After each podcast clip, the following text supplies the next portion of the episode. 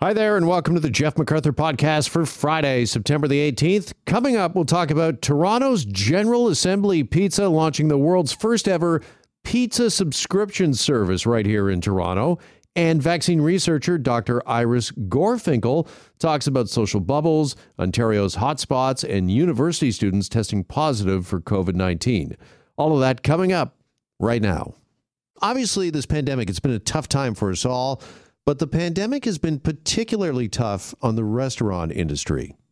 But Toronto's General Assembly Pizza, well, they've come up with a bit of a unique business idea. And joining us now is Ali Khan Lalani. He is the founder of General Assembly Pizza and joins us here on Global News Radio 640 Toronto.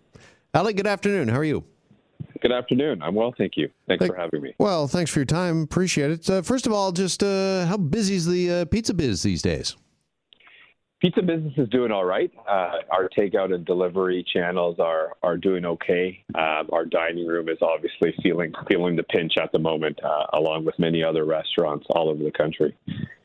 Yeah, for sure. Because of the dine-in business and the inability probably to sell as much liquor or alcohol as you normally would you say that revenues are down slightly or down a bit, despite the fact that, takeout, and I think pizza in particular, a lot of families have still been ordering that in during the pandemic? Yeah, our takeout and delivery business has seen some gains over the last couple quarters, but our dining room business is still significantly down, over 75%. Down from where it used to be. What sort of changes have you made, Ali, when it comes to preparing the pizza? We hear all the time now that it's touchless. No hands will touch your order as it's made or goes in and out of the oven. What sort of differences are there in the kitchen right now?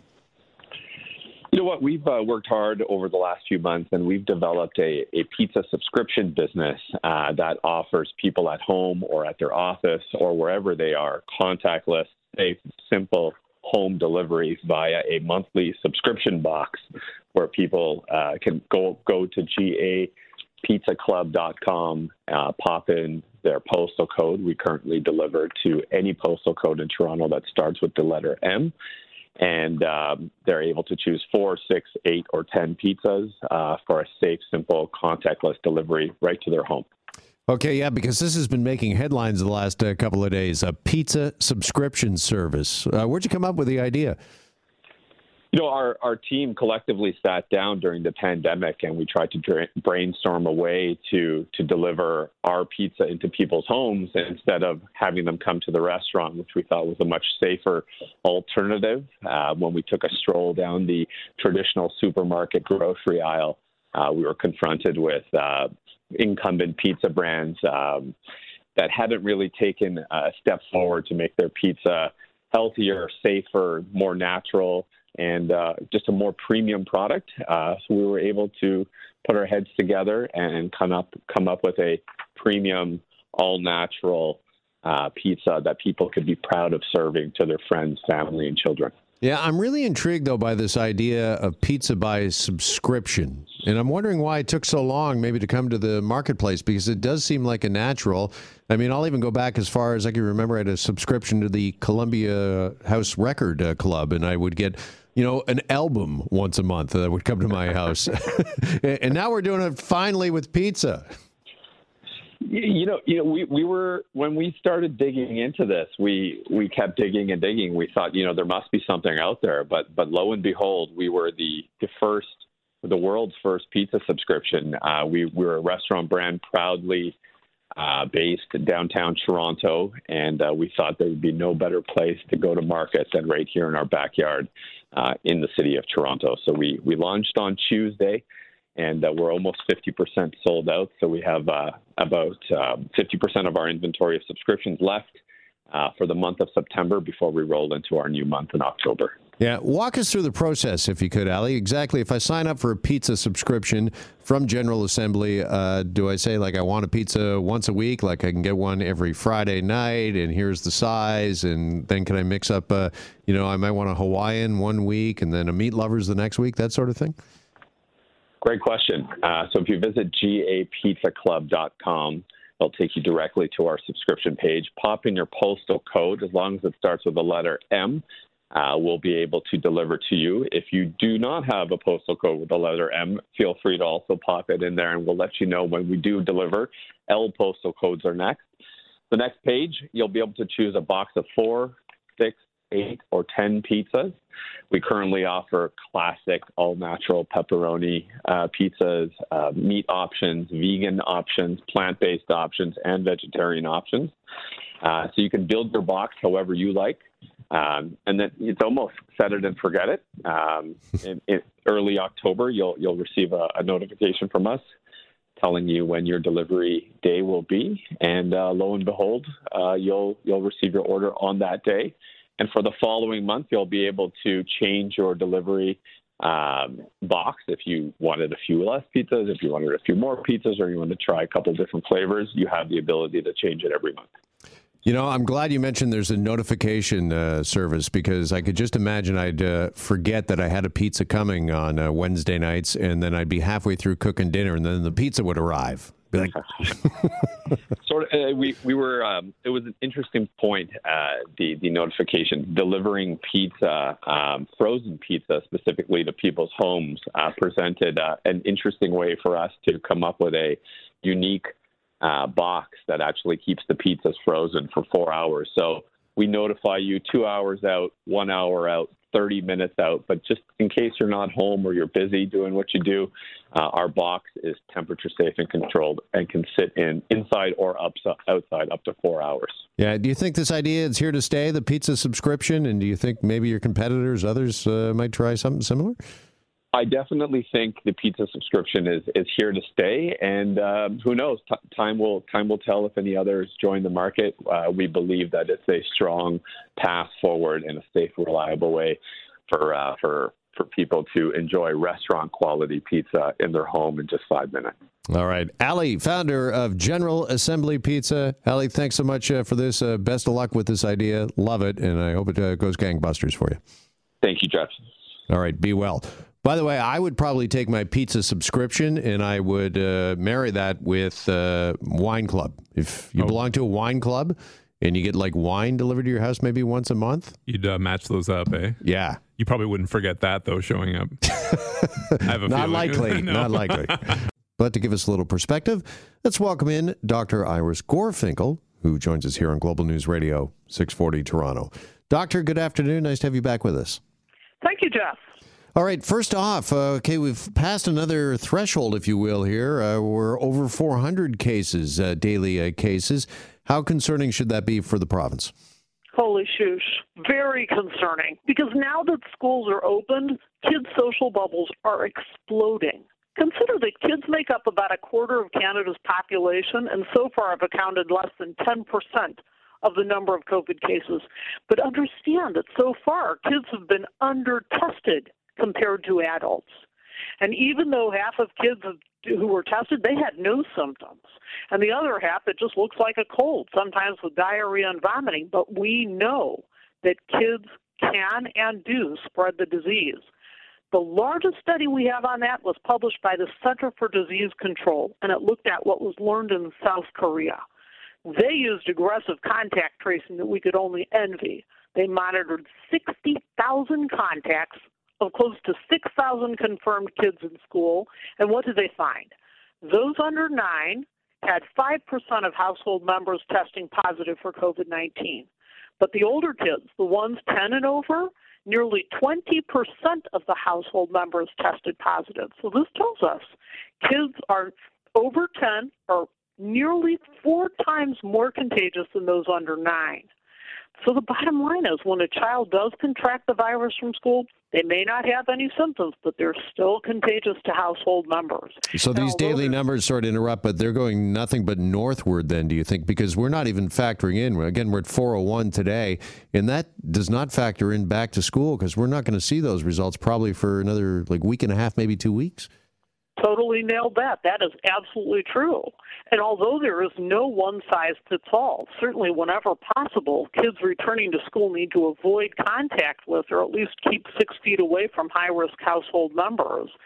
And they should wear cloth face masks in addition to protect vulnerable contacts and, of course, wash their hands frequently.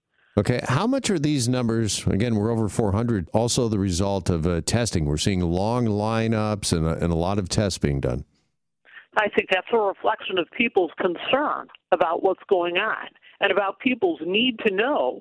We need actually not only rapid testing, we need rapid answers to testing and better contact tracing as well. But do you think that we're seeing some increased numbers because we are seeing people show up and get tested, that the more testing is going on? And we keep hearing the premier say that we're ramping it up. We're ramping up testing. Lots of testing is associated with lower numbers, not higher numbers. So when people know they're infected, they can isolate or quarantine as needed. The problem is when we don't know, because there is so much asymptomatic spread. That's been one of the biggest COVID-19 challenges. We don't know who's infected and who's not. That's why we're all wearing masks in enclosed public spaces. Let's talk a bit about, we mentioned back to school and kind of elementary and high school, but there certainly is a lot of concern when it comes to university students. We've seen an outbreak, 28 Western University students in London, Ontario test COVID positive, sorry. When it comes to 20-somethings, it's a real big growth area when it comes to COVID. What can be done about that, do you think? Well, we totally need to shake the tree on the basic of social messaging. First of all, if we consider alcohol and cigarettes, and now even in the world of vaping, we are conflating, we are mixing up, growing up, thinking independently with so-called making choices for our bodies. Real inner strength lies in saying no to things that damage our bodies and to feel good about saying no. So messaging from universities need to reflect that from the get-go. But there's a second issue, too, and that's that, you know, the myth is that kids, young adults especially, don't get sick with COVID-19. We were talking about this last time, the 40-40 rule. Do you remember what that is? Yeah, absolutely. 40% of the cases under the age of 40. That's exactly right. And the risk. Do I win a prize, by the way? No. Yeah, you know, Kitty's donut.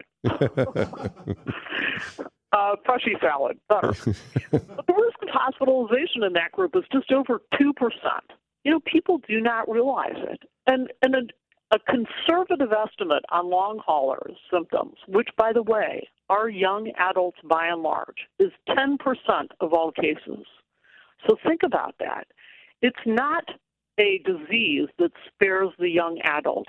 And I think the core of our messaging needs to change to reflect that. Do you think that universities, should they consider shutting down? We've heard that several institutions either are or they are considering that as it seems to be a bit of a breeding ground, if you will, for COVID. You know, it is, when it comes to education, our society absolutely has to prioritize that. You know, whether it's education for university students or education for, you know, the primary grades and the high school grades, that is our society's first priority. It's, I hate to say it, it's not restaurants, it's certainly not bars, it's certainly not large weddings and other ceremonies that get together, you know, hundreds of people. I congratulate Ford for doing what he has done.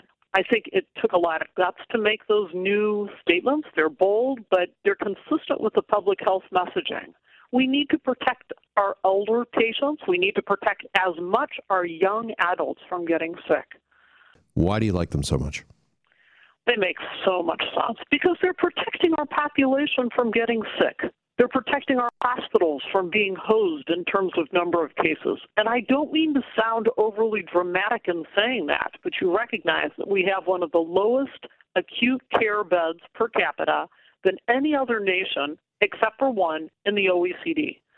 So we're, you know, and even those who have way more than we do, take Italy, for example, had serious problems when the number of cases went way up. We cannot afford it. We do not have the hospital, nor do we have the ICU space. So that being the case, we have to do the best we can. And it makes sense anyway, both from a human point of view. It's not just even about the money and the hospitalizations. We want to save lives. We want to save cases. Should we have stopped at those three hot spots? Do you think this should be blanket for the province? I don't think it should be blanket for the province. I think we need to look carefully at the jurisdiction to see if it makes sense for that jurisdiction. True, it puts us a little behind the eight ball in that we're reacting as opposed to being proactive. And in an ideal situation, everyone would wear masks all the time and we would practice perfect social distancing. That's just not realistic. Consider that we're weighing a lot of different things. You know, it's certainly been very costly to our economy. We cannot afford to keep kids, for example, at home. They develop so much more than reading, writing, and arithmetic, and from physically being in a school. They also get the social and emotional skills, psychological service, nutritious and dependable meals, and never mind, it's the child care that allows parents to go to work. So it's just so much more. So I do think, to some extent, we have to be reactive to numbers. I think that makes sense. All right. Can you make sense of the social bubble for us? Because we were wondering this aloud on the program when it was announced by the premier, you know, shrinking outdoor gatherings to a 25, indoor to a 10. Yet there's a lot of people going back to work and exposed to more than that inside their workplace. And, of course, they might have kids who are going into schools. And, I mean, that bubble is 30 in a classroom, maybe as much as 200 students at a school. So how does shrinking the bubble, it sounds good in theory, but in practice, does it really work? Does it make sense? It can work, but we need buy-in from the population. You know, so it's actually the very same thing when it comes to democracy as a whole. If the population buys into the concept and we each take personal responsibility, the system works. The system tends to fall apart when people cease to buy into it, when people don't understand. Young adults face their own risks of getting sick. And a good estimate of that now sits at around 12% if you include the long haulers. You know, so that's a serious risk of young adults themselves getting sick. It's not just about older people dying. The risk of a person over 60 dying is actually less than a quarter of that of somebody who is young having long-term problems from COVID-19. So it's interesting how we can look and parse the new data. And I think part of our success will lie in our ability to react to what we now know, how our knowledge evolves and how we react to that evolving knowledge. Some of what you just said there, Doctor, is that the messaging that needs to get out and get out more frequently, more often to people to really drive the point home that you might not think it is going to get you or affect you, but you could end up being a so-called long hauler with a lot of symptoms and a lot of problems for some time, and there's things about this virus that we still don't know? Or is it better to institute what the government did yesterday, which is really heavy-duty fines for those that are not playing by the rules? It's a combination of both. I think successful public health policy does not rely on any one strategy, but considers all the potential strategies that it has at its disposal. So to the extent that each one is going to help is very dependent on the society. So in certain Asian societies where the thinking is more collective, governmental edicts become God's given law. Like, you know, but in our society where we value the independent civil rights, you know, then it's an appeal to independent thought as well as having governmental edicts in place that restrict us. Just finally, Doctor, how critical is this period we're in right now, this time right now? Again, for those just joining us, the COVID case in the province, over 400, 401. How much does right now matter in what people are doing or not doing?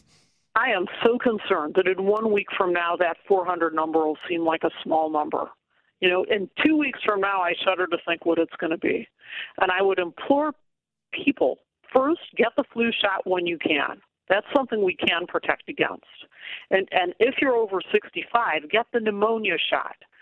The Ontario covers Pneumovax 23, which will protect you from invasive pneumonia. We know pneumonia predicts worse outcomes with COVID-19.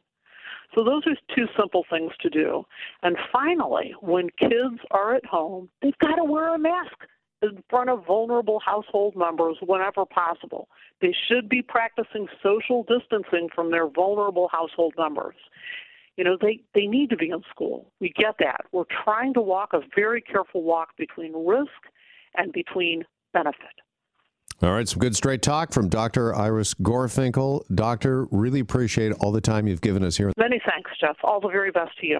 And this has been the Jeff MacArthur Podcast. Thank you so much for listening. A reminder, you can listen live weekday afternoons from 1 till 3 on 640toronto.com. Also, search me out on Spotify. Just search my name, Jeff MacArthur, or, of course, download us wherever you get your favorite podcasts.